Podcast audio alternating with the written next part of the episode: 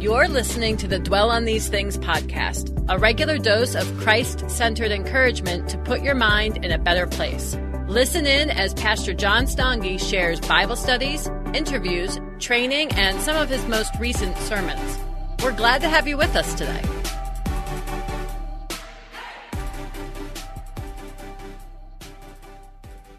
Well, good evening and welcome to our Tuesday evening Bible study. We're grateful to be able to do this each uh, week or sometimes every other week, I guess is when we do it. But tonight we're looking at the book of First John. We're continuing our series studying through segments of the different chapters in the book of First John. And tonight we're going to be in First John chapter 2, starting with verse 7. We're actually going to study right up through verse 14. And we're going to be talking about the new commandment. So I want you to be thinking about that. This is a, a reference that John makes uh, in regard to something that Jesus said during the course of his earthly ministry. So we're going to talk about that. Uh, by the way, tonight on our call, we have guests from Pennsylvania, we have guests from Washington, North Carolina, and New Hampshire, and uh, and Pennsylvania's got I think just about all regions of Pennsylvania represented tonight. So Pennsylvania, I guess, wins the prize again uh, tonight. So if you don't hear your state represented, we hope you'll be able to join us live for one of our Bible studies in coming weeks. But again, we're talking about the new commandment tonight from First John chapter 2, starting with verse 7. And as we've done over the past few weeks, I want to just give us a little bit of review of the book of First John. I'm trying to do this a little bit more just to make sure that we have the historical context straight in our minds. But the book of First John was written by the apostle John right around the year 90. So right around AD 90. And it was written from the city of Ephesus. John had a, a, pastoral ministry there. He served there for a time. And uh, this was also written before John was exiled to the island of Patmos. And on Patmos, that's where he wrote the book of Revelation. And John tried to accomplish multiple things with this letter including helping to bolster the faith of believers and correct false teaching that was being spread. And I often think about what life was like during the era of the early church. And one of the advantages we have that they did not have is that we have the completed scriptures and they didn't have that. They were still being written. The New Testament was still being written. And so, in the midst of that context, there were people that took advantage of that and started spreading false doctrines and false teaching. And so, one of the challenges that the apostles and early church leaders had was correcting false doctrine. And so, that was something that John attempted to do in this letter. And that's certainly something he succeeded at doing. Now, throughout the course of this letter, when you look at the various things that John brings up, John stressed a variety of concepts like having fellowship with God, uh, the need for believers to confess our sin. That's one of my favorite portions of chapter one that we already covered. But I really think that that's something that's that's a, a great benefit for us as believers to really be thinking about. Uh, John covers the concepts of, of loving God and loving one another. We're going we're going to see that rather heavily in the scripture that we're looking at tonight. He also talks about knowing God personally, and he makes great emphasis in this letter on acknowledging Christ's divinity. And we can see that uh, in just the earliest section of this book, but you can see that in a variety of ways as we read through the book. Now, in tonight's passage, we're going to be seeing the apostle John teaching about what he refers to as a new commandment. Now, he's not the only one that has referred to this as a new commandment. Jesus also referred to it as a new commandment. But ironically, it can also be thought of as an old commandment. And you'll see John bring out that, that difference, you know, referencing it as old and referencing it as new. And we'll explain why he would say it that way as we uh, get to those specific verses. But I'll just kind of throw this out there as a question for us to wrestle with this evening. What is this new commandment that John is speaking about? I want that to be in the back of our minds as we prepare to look at this passage. What is this new commandment? And how does it connect to our mission to love God and love others? Because there's a direct correlation to this new commandment and the mission we've been given to love God and to love others. So we're going to talk about that as we work our way through the passage. And I'm going to start us off tonight with First John chapter 2 verses 7 and 8. And the concept that we can see in this group of verses is the fact that the darkness is passing away. So don't embrace it. Look at how John states it in this passage. He says, Beloved, I am writing you no new commandment, but an old commandment that you had from the beginning. The old commandment is the word that you have heard.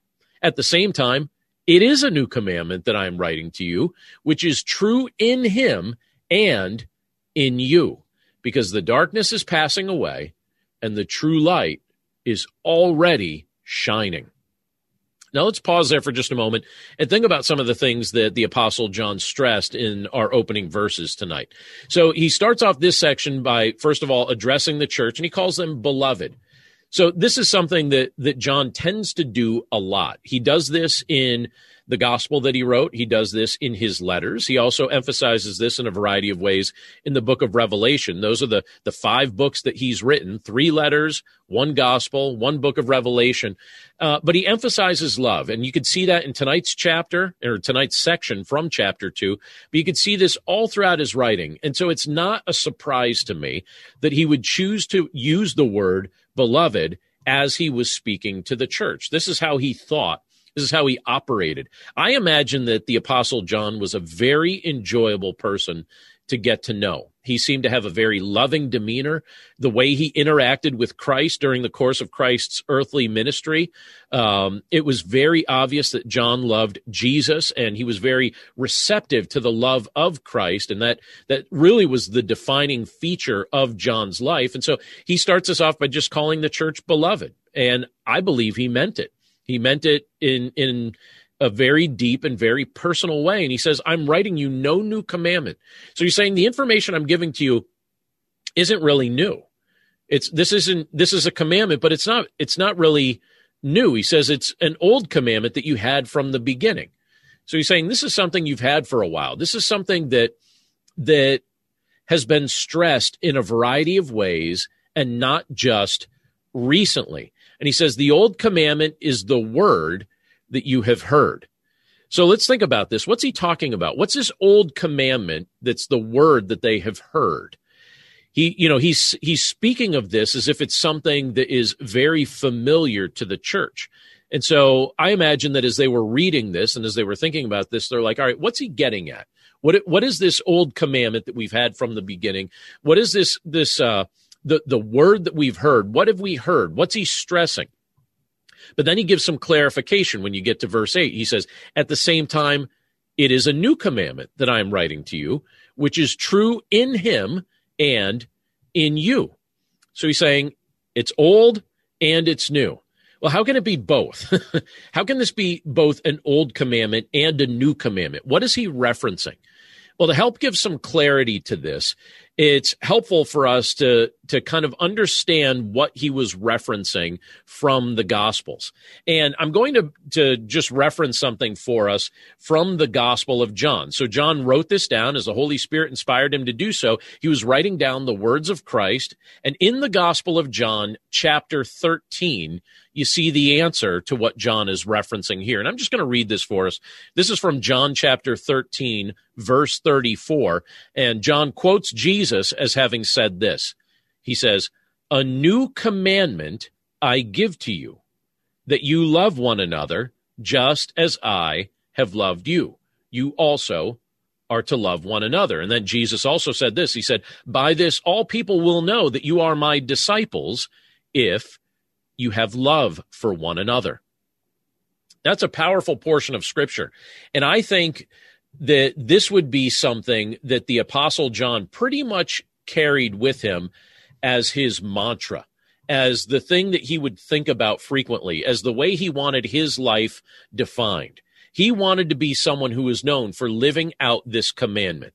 Now, in one sense, it's old. In another sense, it's new. It's old in the sense that, you know, as Jesus is talking about this idea of loving one another as, as we have been loved by him. Well, that's not a new concept to John chapter 13. I mean, that's something that the Old Testament scriptures stress as well. So in that respect, it's an old concept. The Lord has, has communicated this in many ways throughout the course of human history. But Jesus refers to it as new where he says, A new commandment I give to you that you love one another, just as I have loved you. You also are to love one another. And what Jesus is doing is he's reiterating this and he's saying, All right, here under this new covenant era, this New Testament era, I'm I'm emphasizing this again. So it's new in the sense that it's got a renewed emphasis. He's bringing it back to everybody's mind. He's pointing it out to people and saying, this is something that we need to give special attention to because he's saying in this era, in this church age that you and I live in, he's saying this is how people will actually know that you're his disciples. This is how people will know that we follow Jesus. They will see the love that we have for one another. And so it's new in its emphasis. This commandment is new in its just in its renewed focus that we love one another. So it's old and it's new. That's what John's getting at. And he's stressing what Jesus was teaching in John 13, verse 34. And why should we love one another? And why should we love the Lord? And why should we do so in a way that reflects the heart of Christ? Well, John gives us a little bit more clarity and a little bit more emphasis here when he says, because the darkness is passing away and the true light is already shining. He's saying we're to love one another as Christ has loved us because the darkness is passing away and the true light is already shining. I think that that's a very helpful thing to see. This idea that the darkness is passing away, the fact that the darkness doesn't have this lasting hold. The darkness doesn't have uh, a, a, lasting effect ultimately on the Lord's creation. That that the darkness is passing away, and the true light, the light of Christ, the light of His gospel, the light of His love, is already shining, and the light of Christ permeates that darkness, and it defeats the darkness. The darkness is passing away, and the true light reigns victorious. The light of Christ that, by the way, shines through you and through me when we demonstrate the love of Christ to one another. So you can see why John was emphasizing these things. I actually think it's rather helpful uh, as he does so. But look at what he says when we get into verse 9 down through verse 11 of First John chapter 2. He encourages us, since this light is shining, the light of Christ, he encourages us to abide in the light, so live our life in the light, so we won't stumble. Look at how he phrases it when we get into 1 John 2, verse 9, and the verses following. He says it this way He says, Whoever says he is in the light and hates his brother is still in darkness. Whoever loves his brother abides in the light, and in him there is no cause for stumbling. But whoever hates his brother is in the darkness and walks in the darkness and does not know where he is going, because the darkness has blinded his eyes. That's a very definitive group of sentences. There's some very definitive statements that John makes there. And he's trying to show us what it actually looks like to live for Christ in the midst of a dark world. And so John gives us a very specific example here. And he's basically showing us what it looks like to, in a sense, contrast what Jesus said in John 13 34. Again, in John 13 34, Jesus encouraged us to love one another. And he says that this is how the world is going to know we are his disciples. But John is saying here, he's saying, all right, well, if you say you're in the light, and keep in mind there were false teachers at the time who said they were in the light, but John gives a little bit of a test here. It's an internal test for us, but it's also a test that could possibly uh, demonstrate who was a false teacher. But he says, whoever says he is in the light and hates his brother is still in the darkness. So you can't say that you're walking in the light of Christ if you're filled with hate. If you hate your brother, if you are united to somebody in Christ, they are therefore your spiritual brother, and you and you then claim to hate them. He's saying that's demonstrating the fact that you're still in darkness. You're not walking in the light of Christ. If you hate your brother, you're still in darkness. And, and so John's saying that the hatred, hatred for one another, contrasts that new commandment that Christ has given to us. Christ is emphasizing this. He's emphasizing love for one another as we have received love. He's saying if you love one another, you're showing that you walk in the light. But here, if someone says he's in the light and hates his brother, John says they are in effect still in darkness. And then he clarifies even further when you get into verse 10, he says, Whoever loves his brother abides in the light, and in him there is no cause for stumbling. I've mentioned this before, but in our church sanctuary, I have a, a, series of nightlights that go along the, the left wall, the, the wall that uh, my office is on. My office is on the far end of the church and i have to walk through the sanctuary to be able to leave the church when i'm i'm leaving there. And during this time of year uh, before it, it fully gets light in the evening there are a lot of times when i'll be in my office and by the time i leave the rest of the church is dark especially on days when i'm the only one there. And for a long time i used to crash into the chairs that were in the sanctuary when i would try to walk from my office to the back. And i thought all i need is just maybe a few night lights here because the rest of the lights in the building weren't on. And so I went on Amazon and bought some lights and put them around.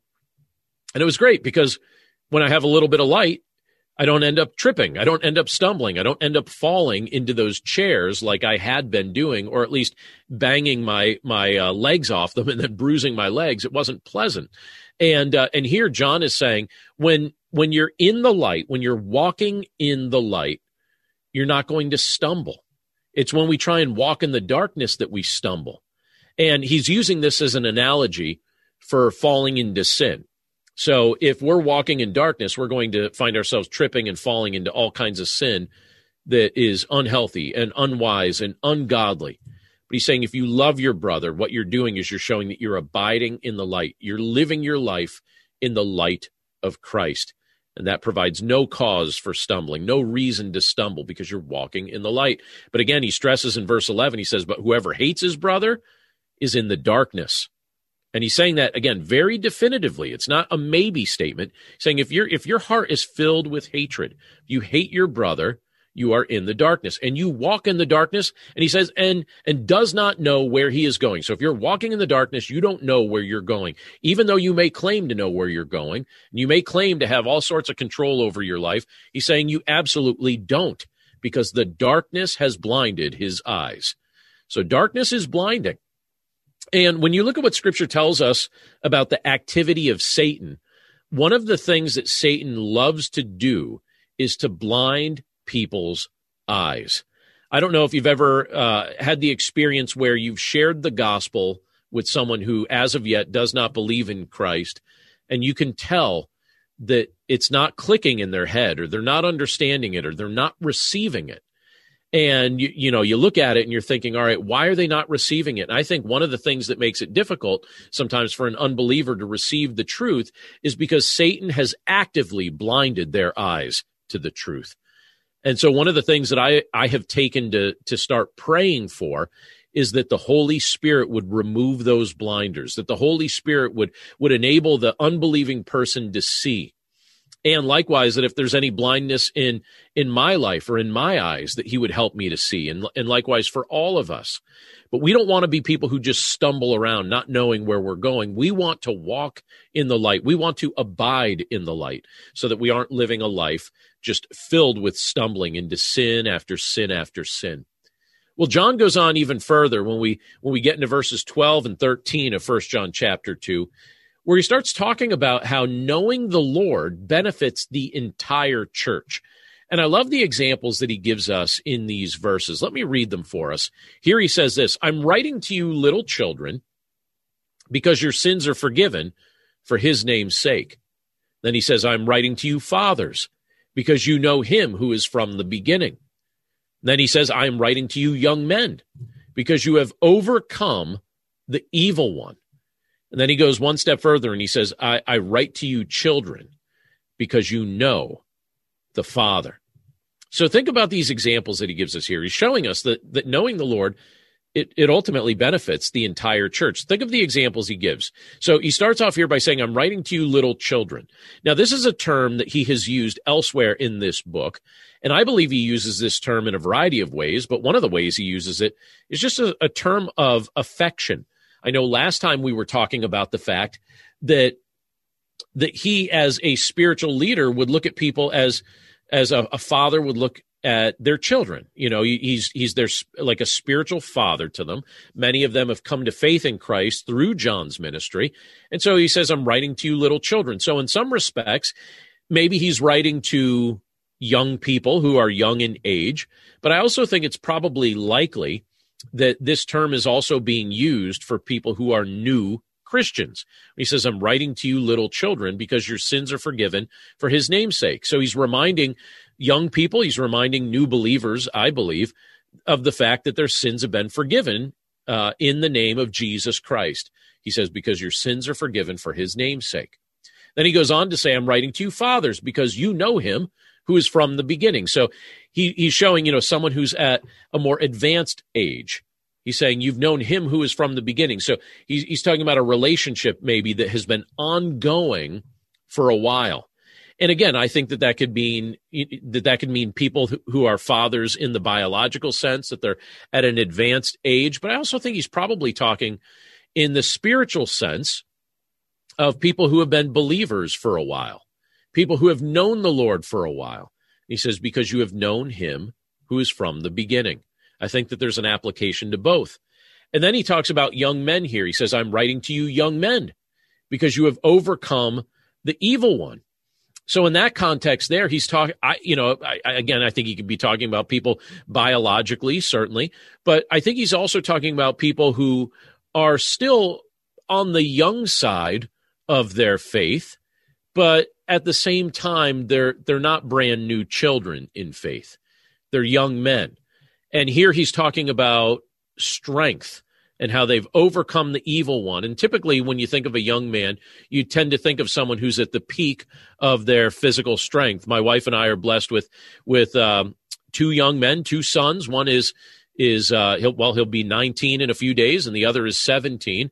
And uh, I have to tell you, both of us are happy for the fact that they are very useful when we need to move things. I know that recently I was I, I ordered a cord of wood, and we were stocking up our um, our, our wood carol, and I, I had one of my sons help me carry all that wood. And I know that one of our neighbors just a few days ago had those boys build a gazebo for them. They literally built a gazebo for our neighbor, and uh, they were exhausted after the, after they did that. But he was utilizing their strength, and so physically speaking, we would tend to think of a young man as being physically strong. But I think that there's a deeper meaning to what John's saying here. He's saying young men, so so people who have come along a little bit now in their faith they're still young, but they've developed some strength. And he's saying, all right, in that strength, you've overcome the evil one, the strength that Christ has supplied to you. You've overcome the evil one. And then he also says something that I think is an affectionate statement. He also says, and I write to you, children, because you know the Father. So he's talking about the joy that, that we as spiritual children have in knowing God the Father. So he, he's he's showing again how how knowing the Lord benefits the entire church, and he's giving examples of this. But he does this in the verses that come up after this as well, or in, in verse 14 specifically. And he talks about this idea of overcoming in an additional way. And so I'll just ask us the question before I read verse 14 of 1 John 2 Are you an overcomer? Are you an overcomer? So he reiterates a few things here, but let me read what he says. He says, I write to you, fathers. So again, this is verse 14. I write to you, fathers, because you know him who is from the beginning. So we've seen him say a very similar thing in an earlier verse there, but he says it again for emphasis. I write to you, fathers, because you know him who is from the beginning. And then he he goes into more detail about these young men that he's writing to. He says, I write to you, young men, because you are strong and the word of God abides in you, and you have overcome the evil one. Well, how do we become strong? Well, we become strong through the power of God. We become strong as we trust in Jesus Christ, and the Holy Spirit takes up residence within us. And the Word of God abides in us, and we become less likely to be deceived when the Word of God is on the forefront of our minds. And here he's saying, All right, young men, the word of God abides in you. And because the word of God abides in you, you have overcome the evil one. It's with the word of God that, that we have that offensive weapon that we can stand up against the, the deceptive schemes of the evil one. If you remember during the time when Christ was being tempted in the wilderness, in the desert, right? What, w- what was taking place? Well, the devil was trying to tempt Jesus in a variety of ways. And what did Jesus do with each tempting statement that the devil threw at him? Jesus quoted scripture. In fact, Jesus, in multiple examples there, he keeps quoting from the book of Deuteronomy. Keeps quoting from Deuteronomy to the devil. In fact, there's a song uh, that Rich Mullins wrote quite a few years ago now, a couple decades ago, maybe even 30 years ago now at this point. Uh, it's just called Quoting Deuteronomy to the Devil. And that's the same concept that John is talking about here. This idea of quoting scripture to the devil. The word of God abides in you, and you have overcome the evil one. And that's something that even tonight, as we're gathered together, looking at what scripture says, what we're doing is we're filling our minds and we're filling our hearts with the truth of scripture. And that truly does help us in our times of testing when the devil loves to tempt us, when the devil loves to, to, to sling his arrows at us, when he loves to try and influence us with worldly thinking and with worldly living. We don't have to give in to that because the word of God abides in us. And we have overcome the evil one by the power of Jesus Christ. So are you an overcomer. These are some useful things to think about when we, we think about this new commandment that John stresses in First John chapter 2. Now, in just a moment, we're going to uh, open up our, our, panel here for some discussion.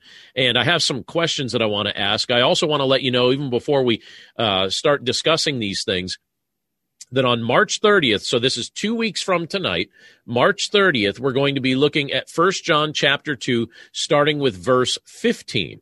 And we're going to study from verse 15 down to verse 17. So it's a shorter section. And we're going to be talking about the fact that we should not love the world. In fact, in First John chapter 2, starting with verse 15, that section teaches us do not love the world. And so on March 30th, we hope you can join us. If you're accessing this recording via the podcast, we invite you to join us on March 30th at 8 p.m. Eastern for our Bible study that evening.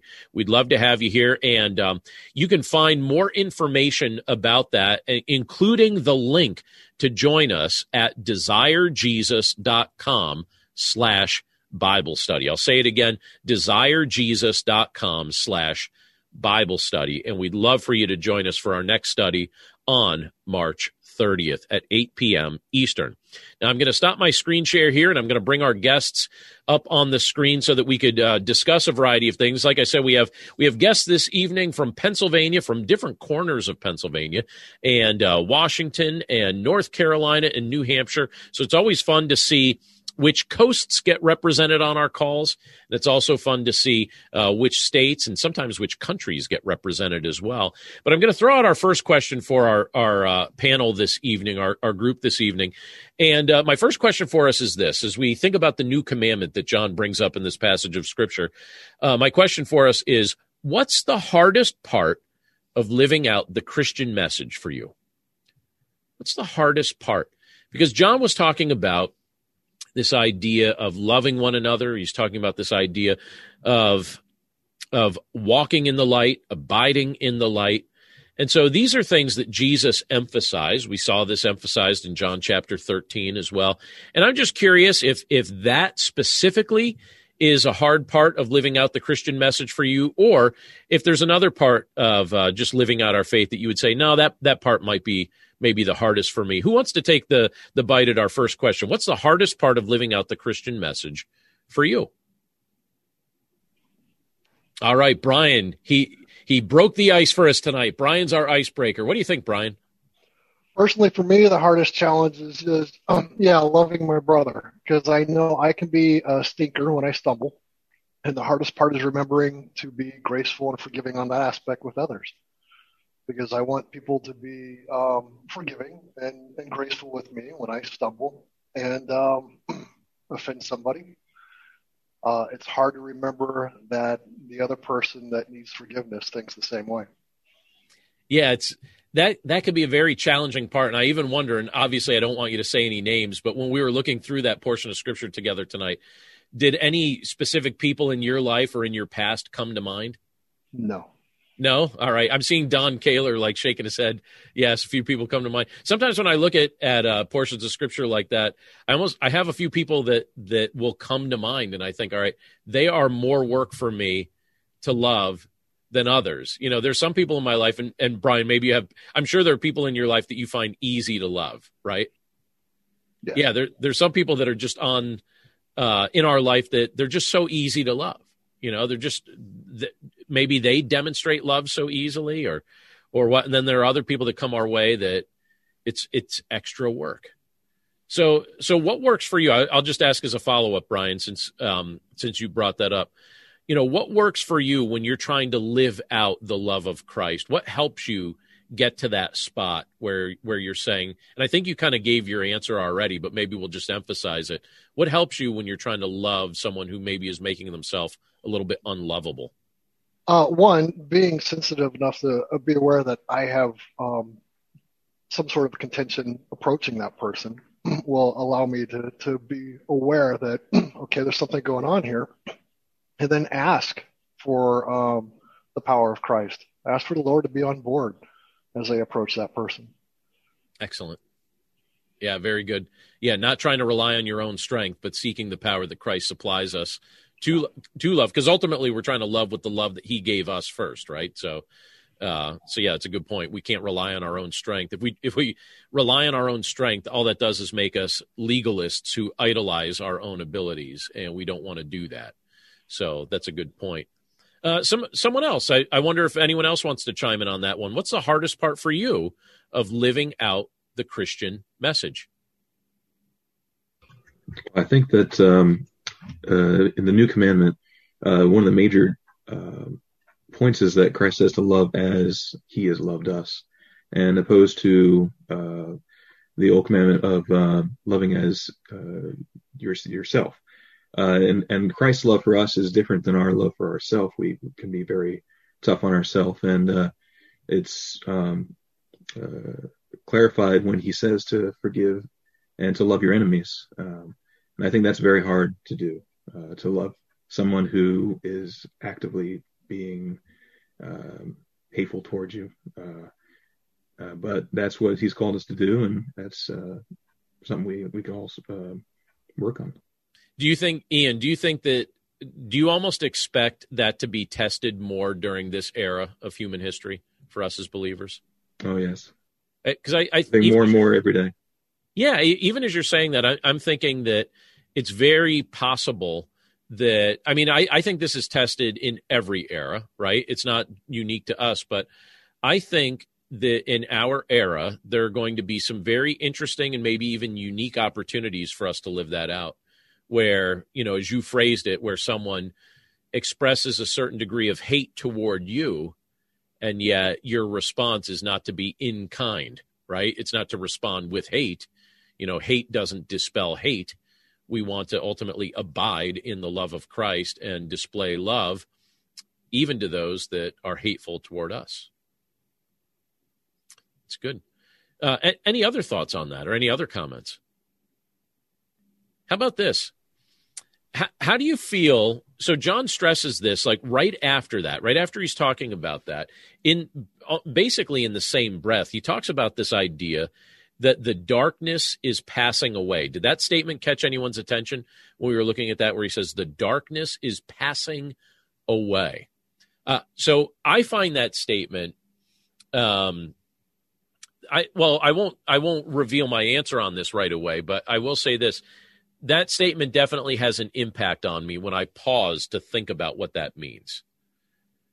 That's a statement that catches my attention when going through those verses. So I'd just be curious uh, to the group how do you feel about the reality that the darkness is passing away? Like John stresses in this passage. How, how do you feel about that when he says the darkness is passing away? Does it feel like it's passing away? What do you think about it? Yeah, Paul. We're on a journey, and we're all um, at different points along that pathway, uh, following Christ. Um, so hopefully, we're we're trying to uh, have the darkness recede and the brightness come. But I was thinking while the others were speaking of uh, uh the passage of Scripture that says that God call that God causes the uh, rain to fall on the good and the bad. Mm-hmm. And uh, I was just thinking, you know, uh, there's two ways of looking at that scripture too. It may be, you know, that am I am I the good or am I the bad? But when am I the good and when am I the bad? And God's rain is always falling on all of us, but uh, we we uh, we're good and uh, we can be real good. But when we're bad, we can be real bad. And um, the the idea of uh, darkness uh, receding uh, is the more we give ourselves over to the image of Christ.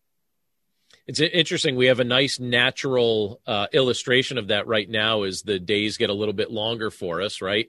Here at the uh, start of the spring. I'm everyone excited about that. The fact that we have a little bit more daylight right now. I, I definitely am. Yeah.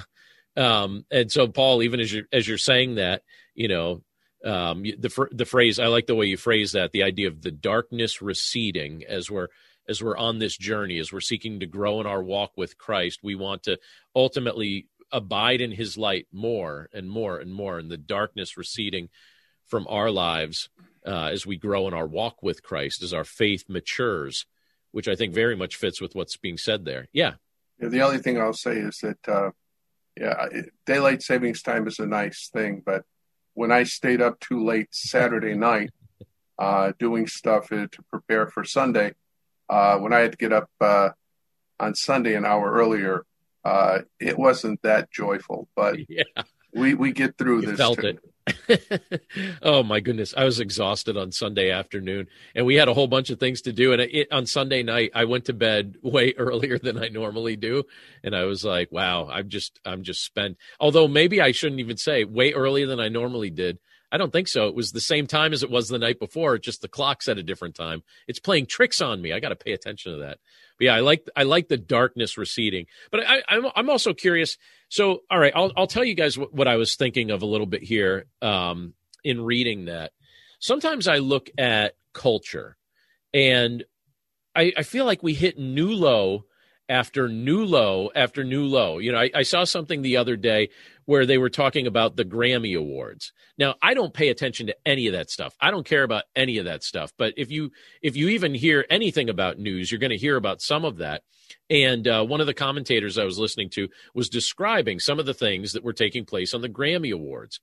And I thought, why is like why is that even allowed to be shared over the airwaves? You know, I'll think about that. And I, I'm also thinking, why is this so popular? You know, why is this okay? Why why do we as human beings gravitate towards such low things so frequently? And it just seemed very, very dark, some of the things he was describing. And I thought, all right, first of all, I'm glad I don't watch that stuff. But second of all, I don't even know that I wish that I listened to his description of it because it just seems so dark. And then you look at what this portion of scripture says, and it, it reminds us yeah, we're in the midst of a lot of darkness right now, but the darkness is passing away. And I know for me, it helps to think about the fact that darkness doesn't win the day. The darkness of sin doesn't win the day. It's passing away. For a moment, it looks strong. For a moment, it looks prevalent. For a moment, it seems to have a grip on the minds and the lives of so many people. But it's passing away. It's not going to last forever. Does that have an emotional impact on uh, anyone else here? Yeah, go ahead, Paul. I see your hand up. Go ahead. I was just going to say, uh, I'm reminded again of Scripture where Jesus says, "You know, don't worry about this kind of. I have overcome the world. I've overcome uh, the world, and that that's a real important thing." Just one other comment, since you were talking about society today, um, I find it interesting. Um, I, I, thought it was. Uh, I was not surprised at all when uh, the news decided to make a big deal out of Francis's statement uh, I'm not a Roman Catholic, but you know when, when he said that you, that God isn't going to be blessing a sinful act, mm-hmm. uh, that this they they couldn't understand that, and how could he be so how could he be so un, un, un uh, unloving and uncaring? And I go, you people just you don't understand. Yeah. They, they and, and but that's that's the world. You know, we live in a world uh, that rejects uh, the truth, even though the truth will set it free. Um, so we live we live in this, and uh, we've been living in it for centuries. Right.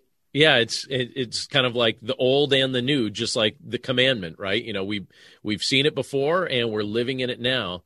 But I have to tell you, it does. You know, I want to be optimistic, right? And since I believe that Christ wins the day, um, it does do my heart good to think about that the darkness is passing away. I like that statement here in First John. It does help me. I mean, Andrea, could you just react to that just as a mom? You know, when you think about, I'm, uh, you know, the things that that you you wrestle to kind of shelter your your children from certain influences and things like that. Like, what do you think when you when you see that statement? The darkness is passing away.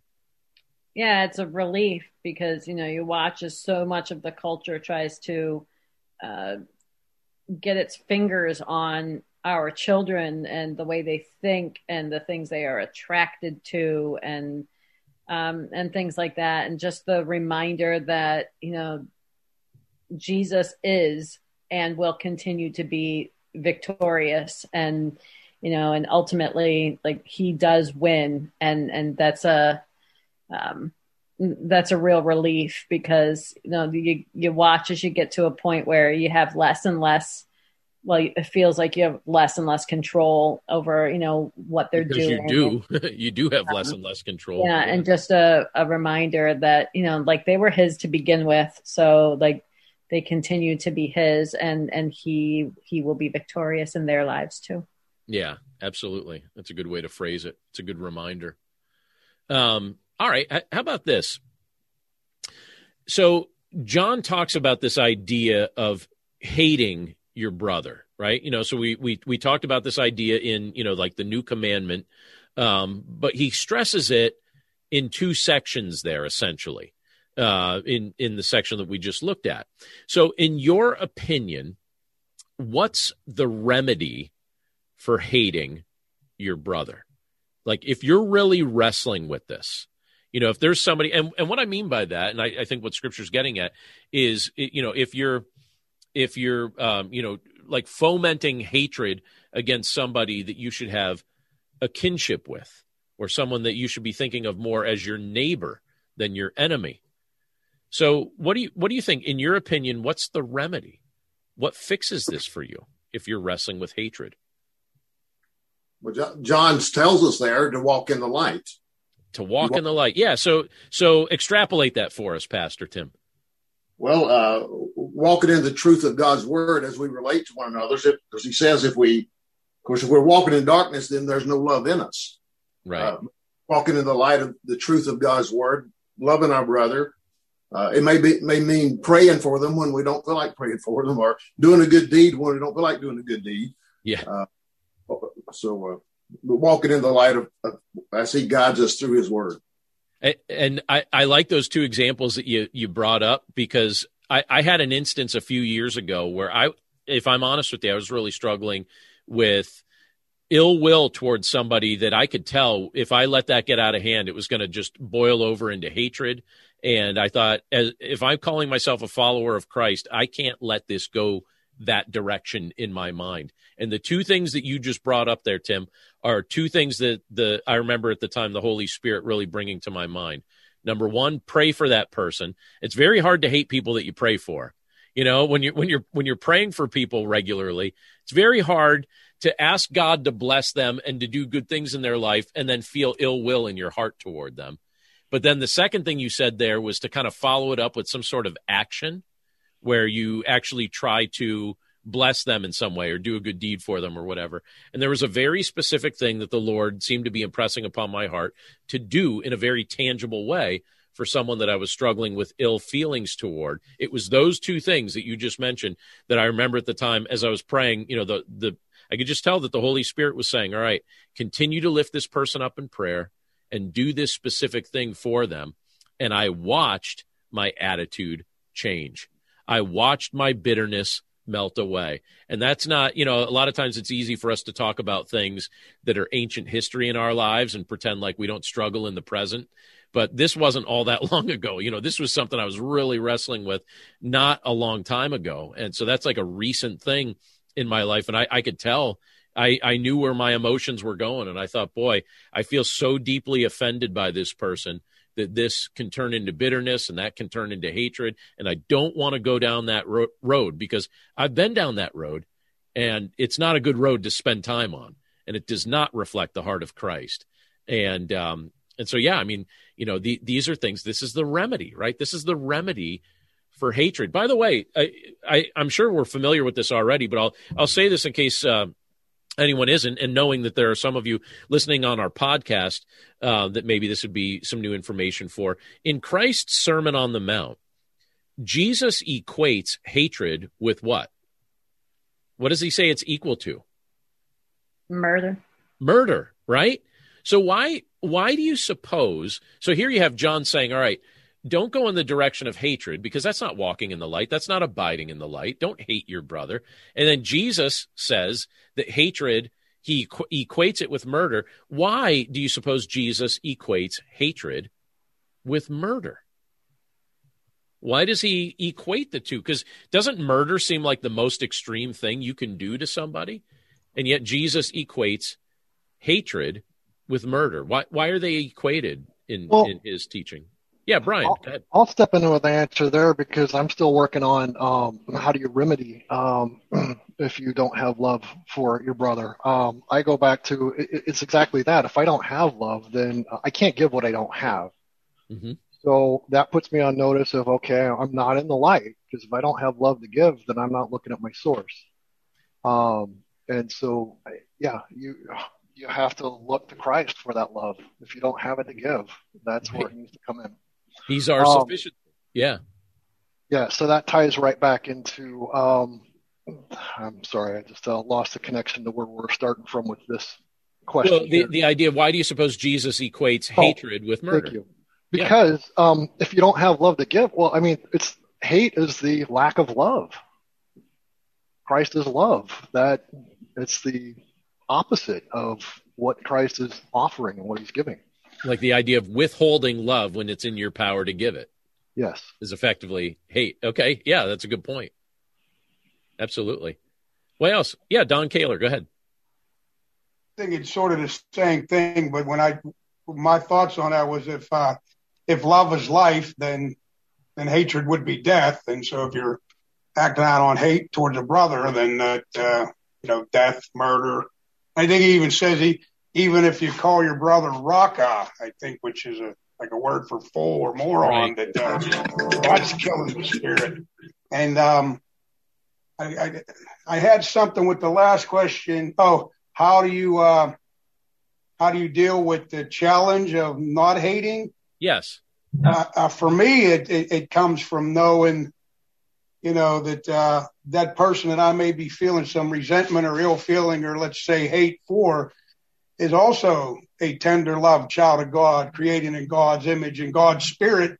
Maybe it's real deep in that person, but it's in there. And uh, I know for myself, I'm a parent, and even if my kids are really misbehaving and maybe annoying the heck out of somebody, don't don't mess with my kids. So when I think about that, I uh, that kind of helps me out uh, as far as that they're God's children, and the the the, the darkness receding if Jesus is the light of the world and every day we get one day closer to either him coming back or me going to him, the, that's how the, the darkness is ret- retreating or receding for me because every single day and every day that has ever happened is one day closer to either his return or me returning to him. So, uh, right.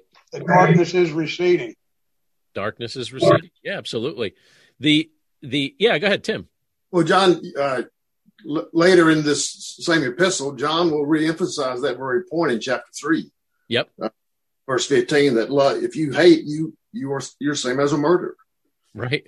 John reemphasizes what Jesus said. Yeah, multiple times. It, it, so, um, and it's interesting that when John writes about himself in the gospel, he calls himself the one that Jesus loved. You know, a lot of times he doesn't even refer to himself by name. He just calls himself the one that Jesus loved. So he seems to be very conscious of the fact that he received love. And to withhold love is not Christ like. So, uh, Tim, even from your perspective, why do you suppose, you know, what else would you add to this? Why does Jesus equate hatred with murder? Well, I think our brother alluded to it earlier. Uh, murder is a taking of life, and and where there's hatred, there is no life. There's no love, mm-hmm. and so ha- hatred is is, ta- is actually drawing life out of folks. Yeah, yeah. Have you ever have you ever noticed? I, now I don't know. You know, maybe maybe this isn't something uh, you know anyone would really uh, want to elaborate on since we're being recorded. So I'll, I'll, I'll use something that um, I can remember from my own life as an example. But I remember years ago now this one's not recent, but this but it was still a powerful example. I noticed in my heart that I had developed hatred for somebody to the point that I remember I was riding as a passenger in a car and I was thinking about the just the deep level of offense that I felt from a certain person in my life and um and how I was just so bitter about it to the point where I, I remember admitting to myself as I was a passenger with my thoughts there that it would not cause me to shed a tear if that person died that that person could die and I still wouldn't feel emotionally impacted by it. And I remember noticing that and then having this pause of shock when that when I admitted that to myself. I think I was probably in my early 20s at the time. And when I when I was thinking about this and that's when that that commentary that where Jesus equates hatred with murder really stood out to me because there I was as a professing believer admitting in my own heart that there were that there was somebody in my life who had offended me on such a deep level that I had now just admitted that if that person passed away, it wasn't going to emotionally produce sadness. So is there much of a there's not much of a step between that and you know what Jesus is referring to in regard to murder. And so that just shows the the dangerous slope that a human heart can go down if we welcome bitterness, if we let ourselves hate and we and we start thinking that it's not a big deal. It is a big deal because it's the seed of murder. You know you even think back to uh, cain and abel eh, you know uh, in the earliest days of humanity. And what do you see? You see bitterness turning to jealousy. And what happens with that jealousy? That turns into hatred. And and and the end result is murder and so uh, obviously as believers of in, in christ you know we don't want to have murderous hearts even if it's not something that we would say would turn into a physical act. Still we don't want to to have that kind of mindset or demeanor as we interact with somebody even someone who maybe has offended us on the deepest level. And so john is telling us here it's like listen love isn't always a piece of cake love is a beautiful word but it's not always a piece of cake sometimes it's you know in in most respects it's an act of the will where we are relying on the Holy Spirit to empower us to do something that we're, we're, saying, help me to do this in spite of how I emotionally feel right now in this moment. Paul, I saw your hand there just a moment. Yeah, I was just going to say when you were just speaking, you were saying about how it may not act, it may not lead to a real murder, but uh, you know, Jesus also taught us that he who who looks lustfully at you know another has already committed the sin Right. Uh, you don't have to murder somebody uh, to have murdered someone. Uh, just the exactly just the, the intention there. Uh, that's why Jesus always emphasized, like we heard the the the the, uh, uh, the um, reference to the passage where he speaks of raca. Yeah. there's all there's also the passage where he says, you know, don't you know take you take the plank out of your own eye before you take the the uh, little sliver out of uh, your neighbor's eye, and and if you uh, if if if you're offering a gift, but you know anything against your brother, lay that gift down, go reconcile yourself, and then offer the gift. He spoke about that a lot, yeah. Uh, in his earthly ministry. Yeah, that's those are great examples. Thanks for bringing that up. And I and I also saw uh, Andrea. You you wanted to make a comment there too. I was also going to say that, you know, while I don't necessarily think that Paul listed the fruit of the Spirit in some sort of pecking order, it is the first fruit of the Spirit. Love is the first fruit of the Spirit that's listed too.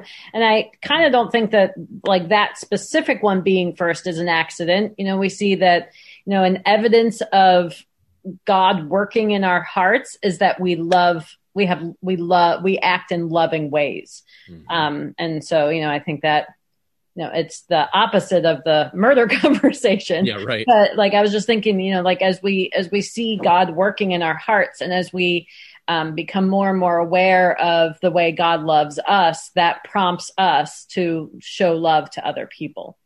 Excellent. Excellent.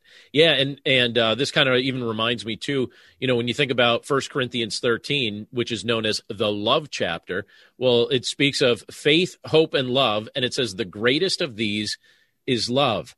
And that statement used to puzzle me because I was like, faith and hope seem really good to me too. Why, you know, why is the greatest of these love? And it, it kind of dawned on me somewhere along the way. Eventually, what happens to our faith? Our faith is going to become sight So it's like, yeah, that's true. Our faith eventually, the things we're trusting right now, eventually we're going to see. So faith changes. Faith is going to become sight. And then hope is, you know, us looking forward. You know, it's a great cousin to faith there. Uh, you know, we're, we're, we have hope in Christ that he's going to ultimately bring to finality the things that he's promised to bring to finality. But ultimately, those things are brought to finality, they're brought to fruition. So faith and hope are going to go through this transformation. But what happens to love? It's just ongoing. It just keeps going and it keeps going. And so you have Paul saying, you know, these three remain faith, hope, and love. But the greatest of these is love. It, it's it's for this age and the age to come. Even when our faith becomes sight and our hope becomes our everyday reality. Tim, I saw your hand up there too. Well, just another side of the the hatred and murder. Mm-hmm. With with the presence of hatred in our heart, is actually killing us. Yeah, it's taking our life, and so and that, that's an aspect too. I don't think I don't think we think about all this taking our life out of us when we hate. Right. Yeah, we're we're thinking that, and it's probably hurting us even more so than it's hurting anyone else. Right. You know, where where uh, we're producing anxious thoughts, where we're producing bitterness, and we're robbing ourselves of quality of life and, and length of years in some respects. So that's a good point. Um, one last thing, I see we're we're just about at the top of the hour here, so I'll just bring up one last thing, and we'll just do this real quick before we finish up. But did you notice at the end of uh, the section we were looking at tonight how John talks about children and fathers and young men? And he has a variety of things that he says there for children and fathers and young men. And some people debate, you know, is he talking about people in relation to their biological age? Or is he talking about something different? And I don't have a definitive answer for you, and maybe some of you have an opinion on this, but I do think it's interesting that there's two ways to look at that, and they're both useful. You know, one is maybe he is talking about biological age and referencing just different people at different seasons of life that would make up the body of the church. And that's certainly helpful, and that's certainly interesting, and that's certainly good. But I also wonder if there's some merit to the thought that he may be talking about seasons of spiritual maturity that we go through where you know at, at one point you're a child in the faith. And at another point you're you know maybe like a young man or a young woman in the faith. At another point you're like a father or a mother you know you're like you're at a spot of, of parenthood in the faith. And i just think that that's kind of interesting when you apply that to the concept of spiritual maturity because that's something that john is clearly trying to help believers to achieve right? He's trying to walk the early church through the process of growing in Christ likeness. And so if we're growing in Christ likeness, we're growing spiritually mature. So I just wonder, you know, if, if anyone has any, you know, final thoughts for us, um, and for those that will listen to this via the podcast, uh, on spiritual maturity and just the stages of growing spiritually. Maybe what that's looked like in your life, or or what what kind of process you see the Lord bringing people through, where we go from child to young person to parent. Uh, any thoughts on the process of spiritual maturity and how the Lord facilitates that? I don't see any hands on this one. No takers. What's this? Oh, look at this. Yeah, Don. Uh, it, that illustration came up a few weeks ago, didn't it? Don, why don't you unmute your mic and, and share with us what you, what you're showing? Because on the podcast, people can't uh, can't see what you're what you're sharing. Yeah, it was. Uh, I think you, you you drew it just like this. I think with the stick figure and yeah, as the more closer, the more uh, deep our relationship with God, I guess the maturity of our Christian walk, the more we know God and His goodness and His perfection, the more we see our failed and flawed uh, unworthiness, and then you have the uh, the cross bridging. I don't even know if we can see it on there, but uh, oh yeah, it shows up. That uh, it, it that's what I, I just looked at that. I looked down and seen that when you just said what you said, but now I forget what you said. But uh, it, it, reminded me of this uh, little stick figure drawing that you showed us a couple weeks ago. And and that's a good analogy for the question too, because it's the idea as our appreciation for God's holiness grows, our yeah. understanding of our sinfulness grows. But our appreciation for the fact that the cross of Christ bridges the gap between our sinfulness and the holiness of God and that is maturity, right? That's what it looks like in a nutshell, to grow spiritually mature, where our appreciation for the work of Christ and the holiness of God grows and our understanding of our need for Christ grows at the same time. And uh, you know, by God's grace, we have the privilege to grow spiritually mature, and it's it's truly a gift. Well, wonderful. I, I really appreciate everybody joining us for our call tonight. I always feel like these times go so quickly. You know, as I'm looking at the clock, I was like, wow, we're already at the top of the hour. We actually snuck a few minutes over. I hope that's okay with everybody. I try and keep us pretty close, uh, uh, you know, to the time here. But I, I thought our discussion was very robust tonight and uh, it's worth sneaking a few extra minutes in. So thank you to, to those of you who joined our Bible study in person tonight. We're grateful to have you. Our next one will be on March 30th, and that'll be 8 o'clock Eastern time. So 8 p.m. Eastern time on March 30th. And, um, and we're just grateful to have have you with us, and and, uh, and you know we're thankful for the time that we're able to spend together. So have a wonderful evening, everybody. Thank you so much for joining our call tonight. And uh, those of you listening on the podcast, join us next time. We'd love to have you. All right. Have a great night, everyone. Thanks, John. All right. Thank you, sir. Talk to you soon. Hi, friend. Are you stressed? Maybe even worried about so many needs around you that you've forgotten you are worth taking care of too. Well, I'm Bonnie Gray, the host of Breathe, the Stress Less podcast. I want to invite you to join me as I share practical tips based on science, inspired by God's Word, to help you spark joy and restore God's peace and love to your soul. Subscribe now and go to lifeaudio.com.